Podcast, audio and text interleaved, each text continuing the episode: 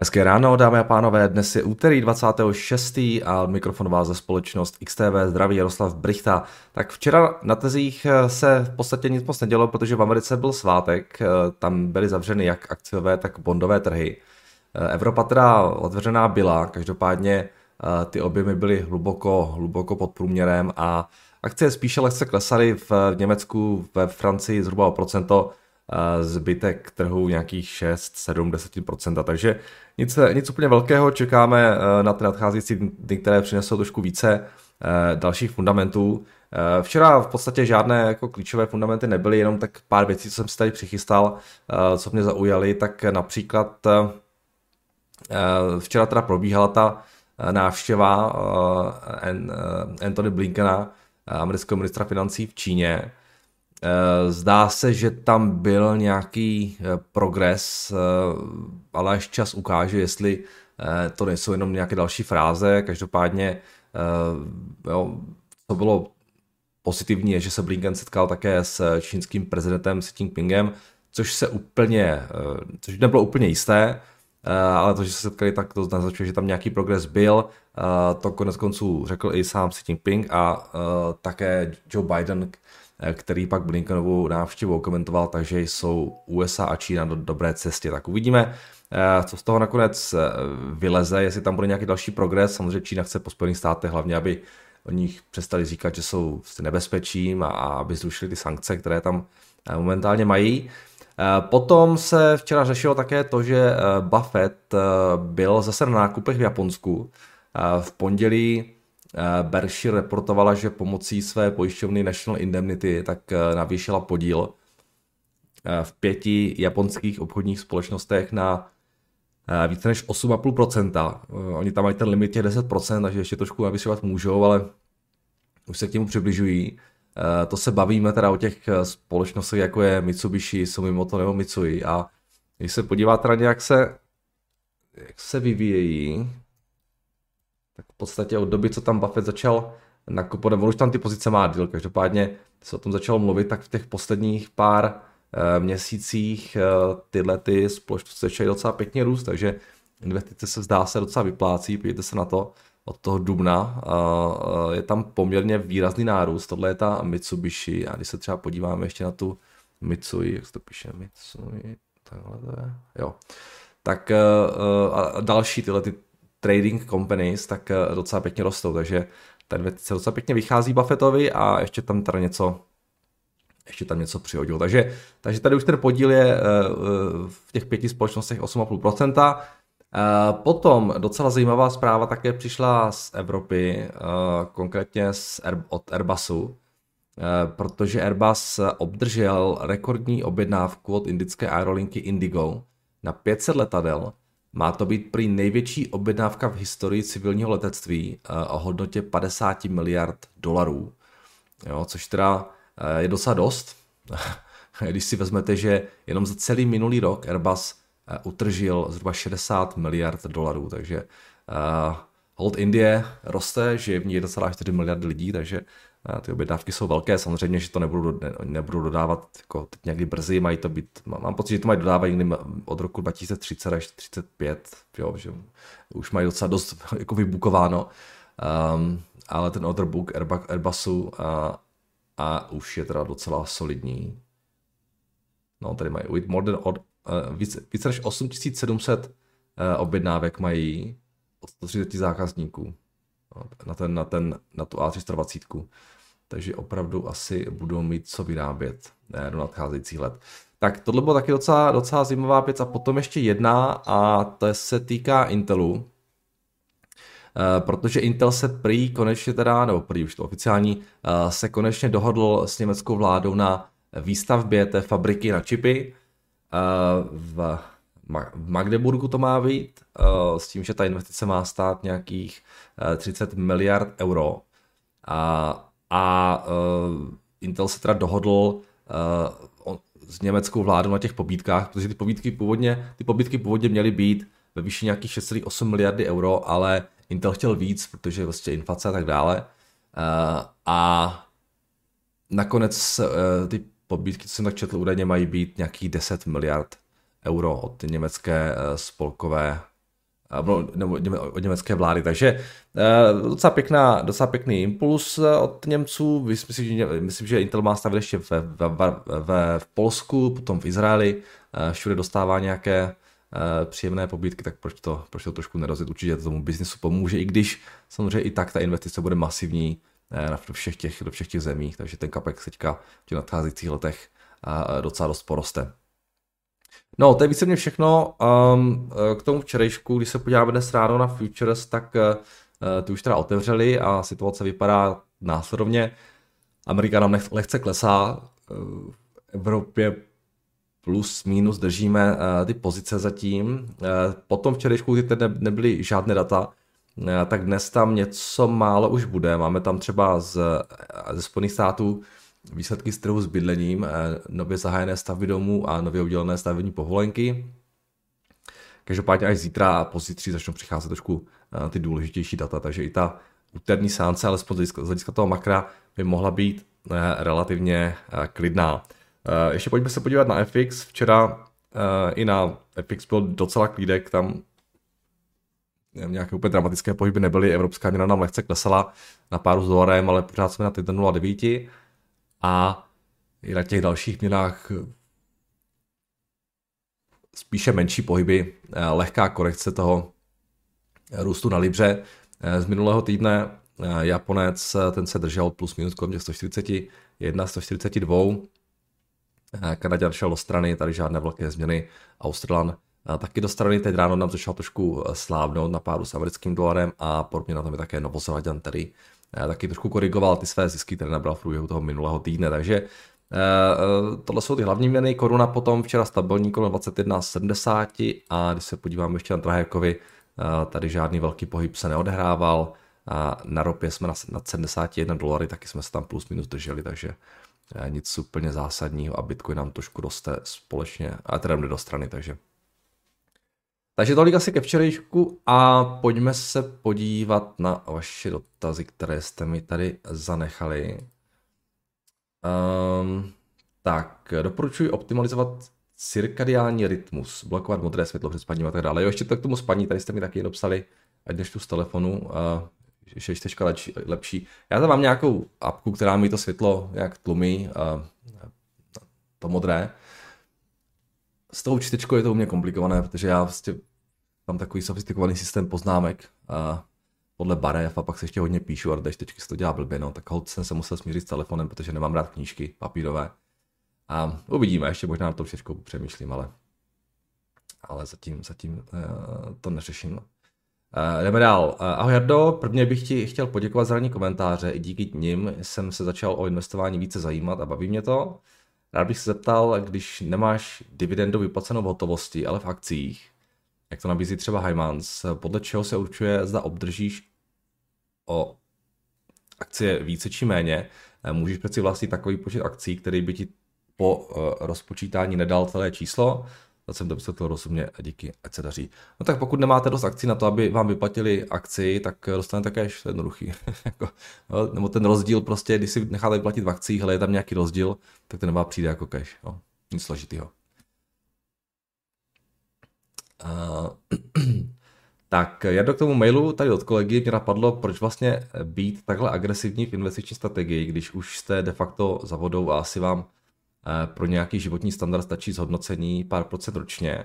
Já si myslím, že vás to asi baví a ještě mě napadá, dejme tomu, že ty diskantnější investice dones, donesou na standardní zhodnocení, co pak s těmi mraky peněz, nepřijde mi jako, nepřijdete mi jako člověk, co by potřeboval poslední souprav od Gucciho, to už snad uh, nezbývá, než se soustředit na charitu nebo zkusit těmi penězi nějak lobovat politiky, ne? Já si vždycky pokladal otázku, co bych dělal, kdybych měl mraky peněz, zatím to nevypadá, že tenhle problém budu muset ještě dlouho řešit. Uh, tak uh, se asi jako mraky peněz, tak jako jsem zajišť, jako neřešme to, jo. uh, každopádně dětem, dětem samozřejmě chci něco dát a v tím dát něco, aby prostě uh, mohli dělat, co chtějí, ale museli něco dělat a, a zbytek uvidíme vlastně, tak vždycky jsou možnosti, jak někomu třeba něco, něco podpořit, nebo já nevím, něco. Zatím to neřeším, já se jako neplánuju někam odebírat jako do důchodu a, a třeba mi nic nezbýde, třeba to všechno eh, prodělám v investicích. Tak, uh, krásné ráno přeji, chtěl bych se zeptat na novinku, uh, kterou zavedla XTB od 5.6. a to, že každý investor bude mít svůj vlastní individuální účet. Když máme příkazy na platby, tak si je máme změnit a podobně. Peníze jsem si poslal klasicky jako vždy a přišli, uh, takže nechápu tuhle novinku. Kdybyste byl tak hodný, já vůbec nevím, o jakou novinku jde, já se omlouvám. Um, zkuste když tak na sales. Já, já fakt, já nejsem úplně ten správný člověk, ptát se na nějaké novinky v XTB a tak dále. Jo. Um, takže bohužel, tady vám neporadím.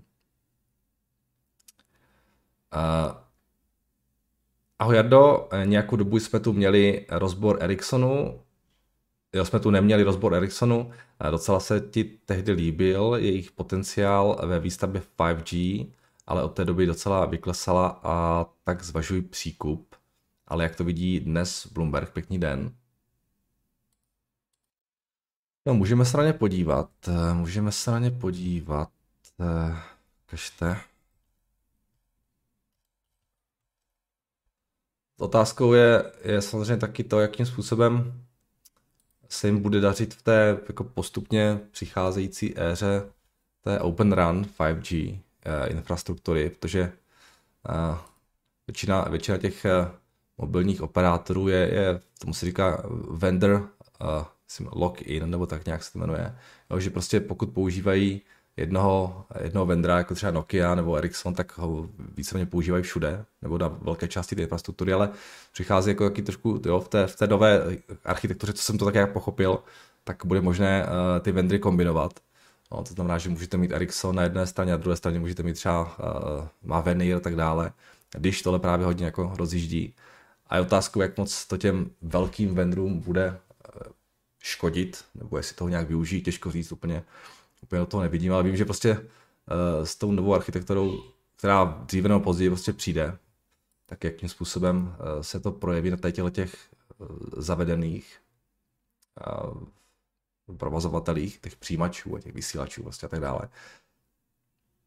Každopádně takhle na první pohled vypadá to že se prodávají za nějaký desetinásobek eh, toho, co vydělávali, nebo vydělali loni, a, nebo vlastně poslední 12 měsíců a jak měli free cash flow. A to bylo teda výrazně ještě nižší, než to, co dělali v tom roce 2021, tam to bylo ještě jako mnohem zajímavější. Tohle co teda, to jsou, to jsou švédské koruny.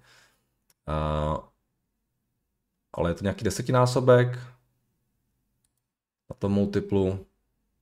Eh,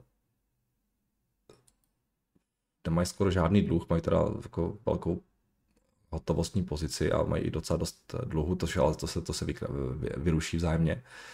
Uh, takže nějaký deseti, dokonce i méně než desetinásobek na tom multiplu, uh, tak to vypadalo dřív. Ty násobky tady u nich. Což je teda asi nej, nejlevnější za už jako hodně dlouhou dobu. Dokonce osminásobek na tom 2024.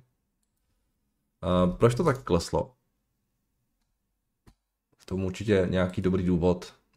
Um, jestli to někdo sledujete, dejte již tak vědět, já to takhle jako nesleduju, fakt to jako nejsem schopný říct. Co je ten důvod toho pádu uh, na tom multiplu.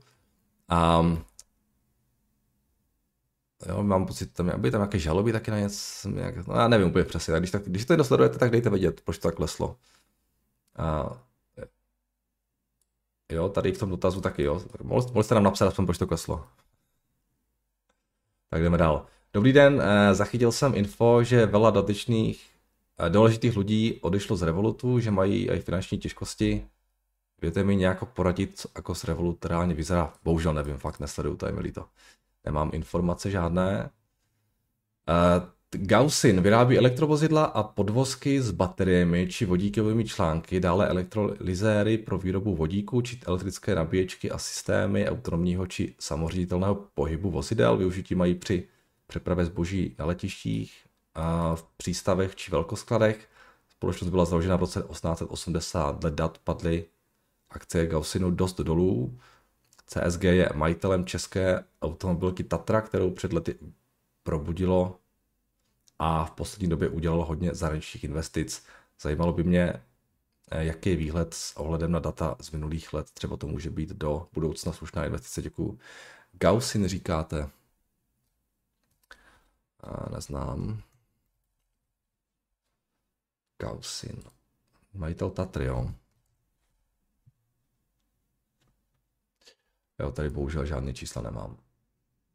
A když něco tady je, ale a, ztráta, nízký market cap, nízké tržby. No, těžko, těžko k tomu cokoliv říct. 56 milionů zisk, 29 milionů ztráta. Teda 56 milionů tržby, 29 milionů ztráta. Jdeme dál. Tak zdravím, chtěl bych se zmínit, chtěl bych zde zmínit společnost Stellantis. Koncern, koncern Stellantis vznikl fúzí mezi PSA, Citroën, Peugeot a Fiat Chrysler, Fiat Chrysler, Opel, Jeep, Dodge, Alfa Romeo. Stellantis se daří, mají nejmenší problémy ze všech automobilek, co se týče dodavatelského řetězce. Mají až 100% eh, nebo 100, o 100% větší marže než ostatní velké koncerny. A za minulý rok 2022 měli celkové příjmy 180 miliard euro, o 26% vyšší než si než byl cíl z roku 2021, z toho bylo téměř 18 miliard euro čistý zisk. Rostou pořád, daří se jim také segmentu elektroaut, kde se jedná o největšího prodejce elektromobilů v Evropě a třetího největšího v USA, co se týče celkových prodejů aut. V Evropě jsou na prvním místě mezi PHEV, to jsou asi teda spalovací motory, ne? a klasickými spalováky. No nevím, co je PHEV, to je jedno. Uh, hybrid třeba, nevím. Uh, v USA na druhém místě mezi PHEV uh, celkově uh, v EU prodali o 200 tisíc aut více než Volkswagen, vydávají designové povedené nové vozy, za zmínku stojí třeba bestseller Peugeot 208, který je objektivně krásný, objektivně krásný. Mezi řidičskými auty mají třeba Julie, Julie jo, od Alfy, která je označována jako jedno z nejlepších řidičských aut poslední dekády. Mají extrémně velké množství keše, už oznámili buybacky ve výši 1,5 miliardy pro rok 2023. Chtějí odkoupit 5% akcí do roku 2025, mají taky pěknou dividendu, naposledy byla lehce po 9%. Firma by ráda prováděla buybacky ve větším měřítku, ale je zde rozkol mezi managementem a odbory se zaměstnanci. Další problém může být tlak na marže, jelikož se ostatní automobilky snaží zlevňovat své vozy, co to jde, ale i tak mají v automobilovém segmentu jedny z největších marží, které takže můžou zlevňovat taky bez nějakého extra problému. Rád bych se zeptal i ostatních, zda-li někdo do tohoto biznisu vidí hlouběji, proč je Stellantis před všechny, přes všechny čísla tak cheap.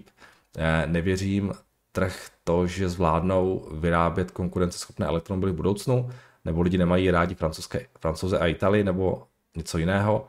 Děkuji za reakce a za váš čas, vážím si vaší práce a snad budu ani komentáře pokračovat. A OK, díky. Škoda, že jste tady nenapsal, a proč mají tak vysoké marže. Mě to totiž překvapuje, že tady píšete, že mají jedny z největších marží. Tohle je potřeba zjistit, jo. Jestli to není jenom nějaká něco v důsledku třeba toho spojení nebo něco, něco takového. Ale eh, nechce se mi moc věřit, že by ve Francii měli jako dlouhodobě nějaké vysoké marže, protože dělají úplně to samé, co je třeba v Německu. Jo. Takže tam to je potřeba zjistit, proč mají tak velké marže. marže. A Stellantis, ukažte, já se na to podívám. Teda, eh, kde se to obchoduje? V Itálii, eh, ve Francii taky, dejme třeba tu italskou. Tak schválně, jo.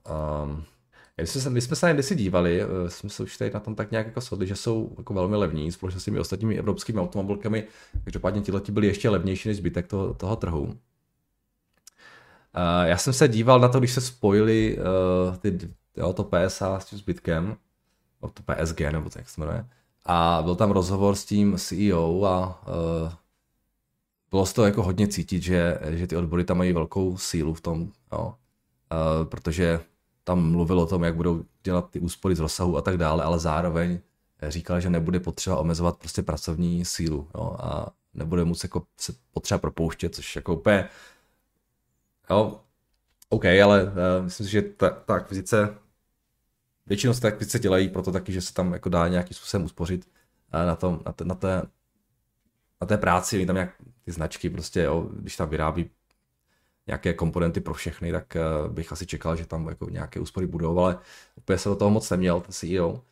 Takže odbory jsou pravděpodobně jeden z velkých problémů pro tyhle, ty, hlavně té francouzské automobilky, protože přece jenom to může docela omezovat schopnost té automobilky jako být nějak efektivní v porovnání třeba s těmi ostatními.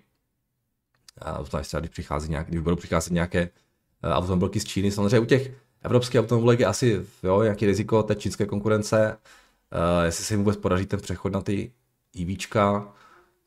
Um, jo, jsme se tady to bavili několikrát, musí dělat EVčka, musí do toho dělat ty spalováky, tak není úplně ideální stav.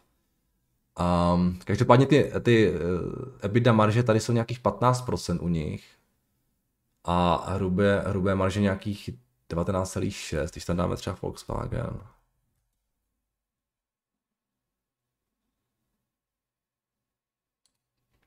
Tak tady to vypadá jak...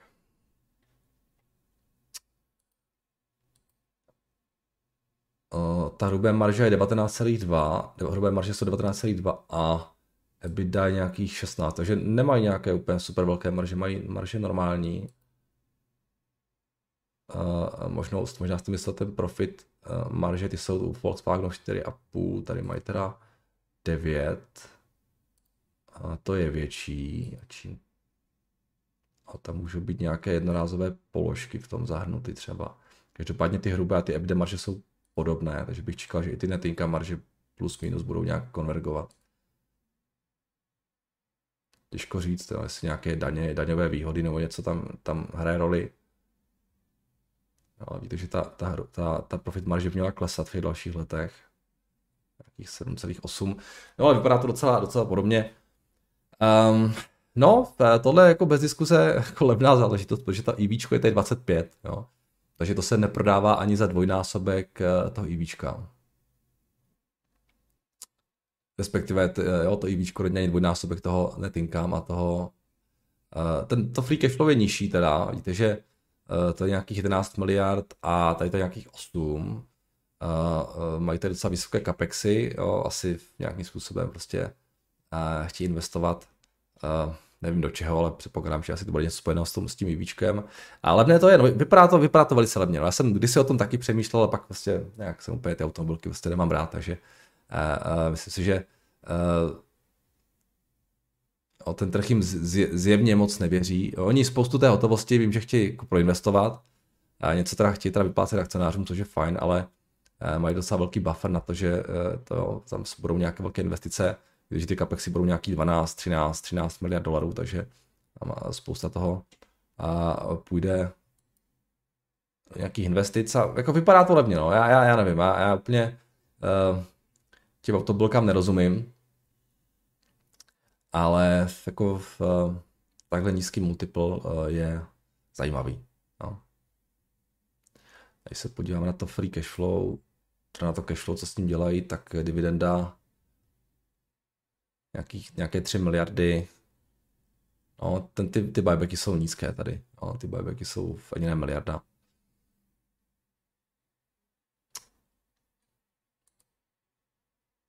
Takže jo, no, ne, pořád je to levné. Jo. Tady by klidně nějakému jako multiple expansion mohlo dojít, nějaké expanzi to multiplu, a pokud by se ukázalo, že ten business prostě uh, uh, není nějak jako ohrožený do budoucna jo, těmi, jo, těmi ostatními automobilkami, tím příchodem EVček z Číny a z Ameriky a pak klidně může dojít nějakou pěknému navýšení toho multiplu a bude tam jako pěkný eh, zisk na tu akci, ale já nevím, jestli se to stane, kdy se to stane. Vím o tom příliš málo na to, abych vám dokázal jako sdělit jako definitivně, definitivně, proč je ten multiple tak nízký, ale určitě ten trh jako na ně nezapomněl, určitě k tomu nějaký dobrý důvod, dobrý důvod je. Tak, eh, jdeme dál. Tak, Paul by měl mluvit v kongresu, ve středu tuším je proslov a ve čtvrtek by měl odpovídat na dotazy politiků. Jo, to je ten klasický semi-annual, myslím, že projev. Tak, eh, dobrý Nardo, nedávno jste tu zmiňoval společnost R, uh, R, to je RCI Hospitality, ticker RIG. Bohužel jsem nedařil tento díl dohledat. Analyzoval jste z minulosti tuto společnost, případně kolik tady, kdokoliv tady z komodity. Rád bych znal názor na, zda, zda někdo objevil nějaký red flag, zatím po prvotním zkoumání se mi společnost líbí, insidři nakupují a ani zadlužení mi nepřijde nějak velké. Máte na tuto společnost nějaký názor? Mnohokrát jsem slyšel, že nejlépe dokázali dokáží předvídat recesi nikoli v centrální bankéři, ale právě naopak tanečnice. mohlo by to být mohl by to být kámen úrazu pro nejbližší období a mohl byste se prosím podívat do Bloombergu, jak analytici vidí budoucnost. OK, eh, jenom já mám v portfoliu, je to asi moje čtvrtá, možná největší pozice. Um, jinak Rick docela pěkně rozebral vlastně Petr Horáček, myslím, že to bylo na tom, tom podcastu uh, u Lenky Šánové, myslím, že ten podcast se jmenuje Jak investovat nebo něco takového, nebo uh, tuším, že to tak je. Takže si to ještě tak poslechněte. My jsme se to tom, tomu tady taky, myslím, věnovali určitě někdy, tak když se podíváte do toho spreadsheetu, tak tady to i nebude. A když dám CI, jo, tady jsou nějaké výsledky, jo, tady máme podcast s RCI CEO, to ani nevím, co tam, co, co jsme tam řešili už. Jo, takže jsme je tady měli, ale vy jste to napsal RIC, to jste napsal blbě, takže zkuste napsat RCI. Um, ehm, a co se týče toho, uh, toho tykru, tak uh, můžeme se na ně podívat. Samozřejmě jako uh, recese pravděpodobně uh, by mohla být něčím, co by se asi mohlo podepsat uh, na té akci. Zatím se to neděje, zatím žádná recese nepřichází, konsumery na tom docela dobře, takže i ty strip kluby a tak dále, tak zdá se, že docela fungují. Um, ale dokážu si představit, pokud by přišel nějaké výraznější zpomalení té ekonomiky, že by to asi nějaký negativní dopad mělo. Ale tak hod prostě cykličnost a to, to s tím se počítá, to by mělo asi negativní dopad na všechny společnosti, nejenom na ně. Ale jinak ten biznis poza mě je docela, docela zajímavý. Uh, on je takový jako v podstatě REIT, jo. On je to, jednak je to věc, která vydělává peníze samozřejmě jako sama o sobě, ale taky je tam docela pěkné portfolio těch, uh, těch nemovitostí, které oni vlastní, uh, které jako jo, získávají na ceně postupem, postupem času. Teď momentálně to vypadá, že trh od nich čeká nějaký zisk nějaký skoro 50 milionů, příští rok nějaký 60, ale to free cash flow, jo, to, to máme tady 26-40. Uh, oni jsou schopni docela pěkně růst s těmi akvizicemi, uh, světa runway na ten růst je tam docela pěkná, takých 15, 10-15% si myslím, jo, klidně, možná i více, když jo, eh, by u nich asi neměl být nějaký úplně velký problém, takže si dokážu představit, že do budoucna budou schopni o nějaké teens, jo, nějaké uh, teens procenta růst. A pokud budou dělat i nadále to, co dělají, pokud to budou dělat dobře ty akvizice, tak je to něco, co podle mého názoru má uh, co pěknou runway na to, aby prostě dál jako fungovalo. Jo. Ten, ten business je zajímavý, protože oni jsou takovým konzolidátorem v rámci uh, toho segmentu, kde vlastně žádný jiný podobný subjekt není. Oni jsou docela velcí, jsou jediná firma, která je zalistovaná na burze, takže uh, uh, to je taky výhoda pro ně, protože samozřejmě můžou ty kluby nakupovat tím, že uh, třeba dají nějaké své vlastní akcie, pokud ty akcie budou na pěkném multiplu těm, těm původním majitelům klubu, takže uh, je to pěkná pozice, ve které jsou a, a v podstatě stačí jenom, aby dělali pořád to, co dělají a aby to dělali dobře a, dokážu si představit, že ten růst tady může docela dlouhodobě pokračovat. Takže um, to mám rád, takový typ společností. No.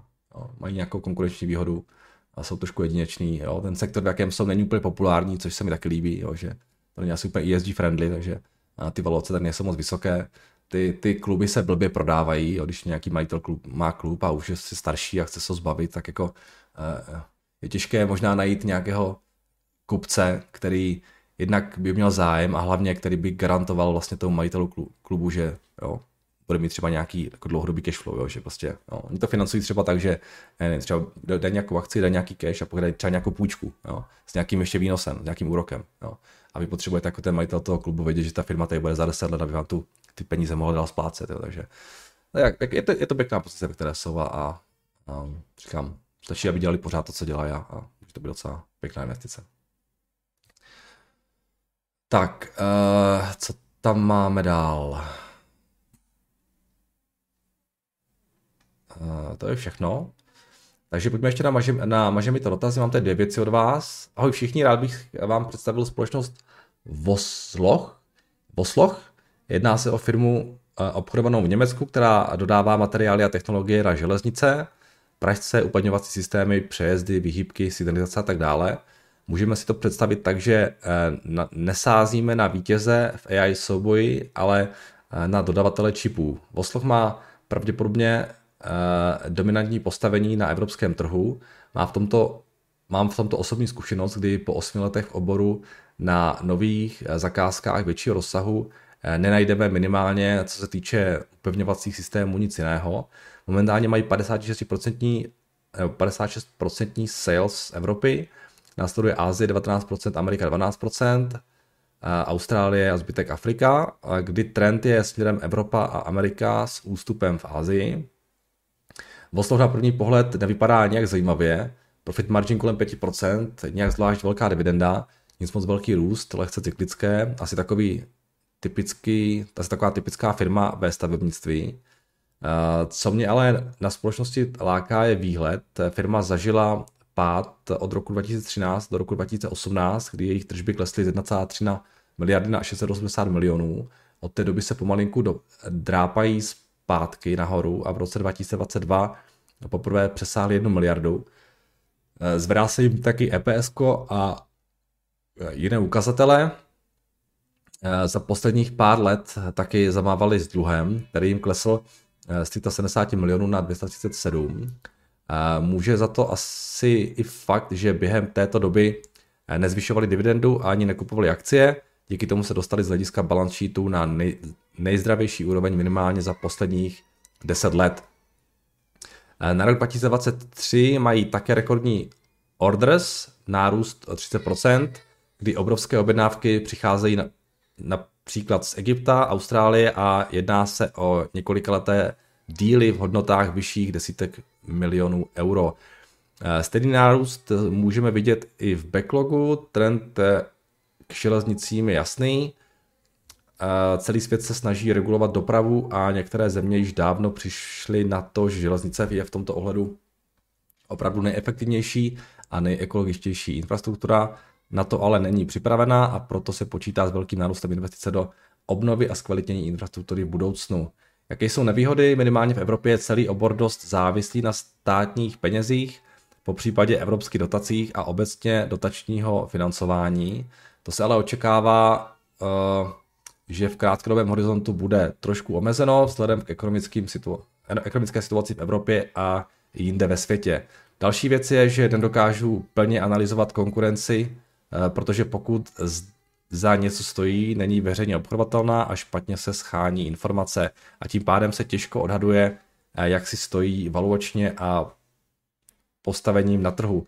Firma se samozřejmě angažuje i ekologickým směrem, ale to už je skoro povinnost pro každého pro každou firmu a asi netřeba se v tomhle zbytečně šťourat. Zvláštní je také to, že nejsou příliš aktivní v Americe a skoro vůbec v USA. Přitom mají v USA fabriky, Eh, jak na upevňovací systémy, tak na pražce. V roce 2019 měli ještě v Americe 20% sales, následně to padlo na polovinu během dvou let. Nevím proč, uh, jestli je to jen cyklus nebo konkurence, je to ale dost podstatná otázka, na kterou jsem zatím nenašel odpověď. Budu rád, když se na firmu podíváš v Bloombergu, tak dále, jasně. Uh, super, tak díky za představení, zajímavý, zajímavá firma, co jsme tady ještě neměli takovou věc. Uh, Vosloch říkáte. Uh, jste, asi teda jsem pochopil z praxe, tak uh, to je vždycky fajn, když investujete do něčeho, čemu rozumíte a máte si nějakou zkušenost. A tohle jsou teda oni, 720 milionů market cap, nějaký dluh tam je, 1,17 miliardy EVčko a vydělávají nějakých 50 milionů. No tak um,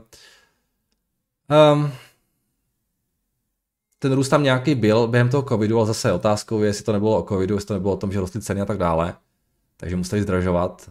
Um, kdybyste to vzal na kusy uh, těch věcí, které prodávají, tak možná, že by tam ten růst v podstatě taky nebyl, jo, takže na to bacha, a jak moc je to o inflaci. A uh, toho výhledu to vypadá, že se taky nečeká, že by, jo, čeká si měli růst nějaký vlastně, jo, mid-single digit, takže uh, ta valuace není jako úplně nízká, jestli vezmete na to IBčko, jsme na 20 násobku v podstatě pro firmu, která roste v mid single digit, to je tak jako spíš dražší záležitost, bych řekl. Um, možná, že ten biznis je super stabilní, tak proto asi ten multiple je vyšší, ale takhle, jo, zní to jako zajímavé, o čem jste psal, ale v, takhle prostě pro mě jako Leica to vypadá jako každá druhá firma eh, v Evropě. Um, a asi je tam výhoda toho, že jsou jako hodně specifičtí, že mají jako docela asi jako velkou pravděpodobnost toho, že mají jako velkou staying power, to je super, jo, a za to se asi platí ten vyšší multiple. Um, takže asi něco defenzivnějšího to bude, pravděpodobně nečekat od toho asi nějaký jako výrazný růst, uh, protože ten multiple sám o sobě už je docela, docela jako, jo, i na tom IBčku, uh, docela vyšší. Víte, že ta, ta akcie vlastně nic nedělá, jde do strany už dlouhou dobu, když se dáme třeba 2012, a dokonce klesá za poslední 10 let. Takže Jo, asi vyplácí nějakou dividendu. Teda není moc velká, ale možná dividendu budou zvyšovat, pokud teda se jim podařilo trošku snížit ten dluh, tak eh, ukažte, kolik je ten, ten payout tady, cash flow. A pokud nebudou potřebovat nějak snižovat dluh, tak by třeba mohli navýšit tu dividendu. A, a dividenda je nějakých, no, ale oni platí docela dost, ten payout je zhruba polovina, Tady ten dividendový výnos je tak nízký, hlavně protože ta valuace je vyšší tady na u nich. A nepřijde, nepřijde mi tomu zajímavé, jo. Z toho, co jste napsal, tam nebylo nic, co mě úplně nějak jako, jo, jako zaujalo.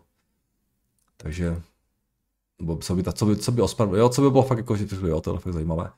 E, taková normální firma, prostě s nějakým pěkným produktem, který asi má velkou staying power, ale bohužel ta cena je trošku vyšší, no.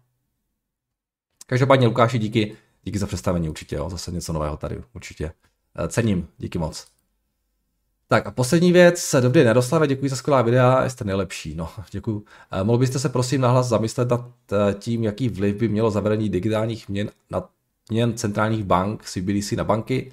Předpokládám, že devastující, tak jak hodně devastující. Často říkáte, že banky jsou obecně levnější než trh, tak nemůže to trh už částečně zaceňovat. Děkuji, hezký den. A to je, to je těžký, no. Um, samozřejmě jako kdyby mělo zavedení uh, CBDC uh, devastující vliv na banky, tak ho uh, vlády určitě, ne, tak to určitě vlády nezavedou, jo, to je velice jednoduché, prostě to, buď to, buď to bude nějak koexistovat rozumně s bankovním systémem, anebo to nebude vůbec, jo. Se nedokážu představit, že by banky nějak jako odrovnaly, že by vlády a centrální banky nějak jako odrovnaly bankovní systém, jo. Jako to, to, to je ekvivalent toho, že jste na větvi a podržete si větev pod sebou, jo. Jo, samozřejmě nějaká obava, obavy z toho, jo, jak by to vypadalo, že by třeba nebyly potřeba ty depozita u těch bank a že by to mohlo být všechno centrální banky a já, já upřímně nevím, jak by to fungovalo eh, a myslím si, že něco takového jako v dohledné době vůbec nehrozí, že by to zavádělo. Je to taková jako hezká diskuze, ale já si to moc nedokážu představit a, a co si dokážu představit je nějaká digitální měna a zrušení hotovosti, které by ale ve finále fungovalo úplně stejně, jako funguje teď ten, ten, ten systém. To znamená, v podstatě byste to měl u těch bank, ale zase, jo, tam je zase riziko toho, že jako proč, proč byste to měl mít u těch bank, ty peníze, proč byste to nemohl držet na nějaké jako vlastní peněžence. Um, nevím, já, já, já si byli si, že by to byl, myslím, že by to byl docela problém nějak jako nadizajnovat a, a mohlo by tam být spousta věcí, které by nakonec překvapily třeba i ty samotné uh, centrální bankéře. Pokud máte nějaké programovatelné digitální peníze, tak uh, já, já nevím, jak by to technicky vypadalo. Myslím si, že dohledné době nás nic takového nečeká. Že to je tak jako hezké téma, to diskuze o nějakých panelech, a, ale jako realita je taková, že nic takového nebude. Možná i, že někdy za hodně, hodně dlouhou dobu. Uh, takže já vlastně ani nevím, jak by to mělo vypadat. Já se mluvám, uh, Tome. Dobrý, ode mě to všechno, od vás taky, takže pište dál, dneska už nám tady tady otevřou, tak to bude trošku snad zajímavější a uvidíme, co, a co si pro nás ten trh dneska přichystá. Mějte se krásně a zítra opět naslyšenou.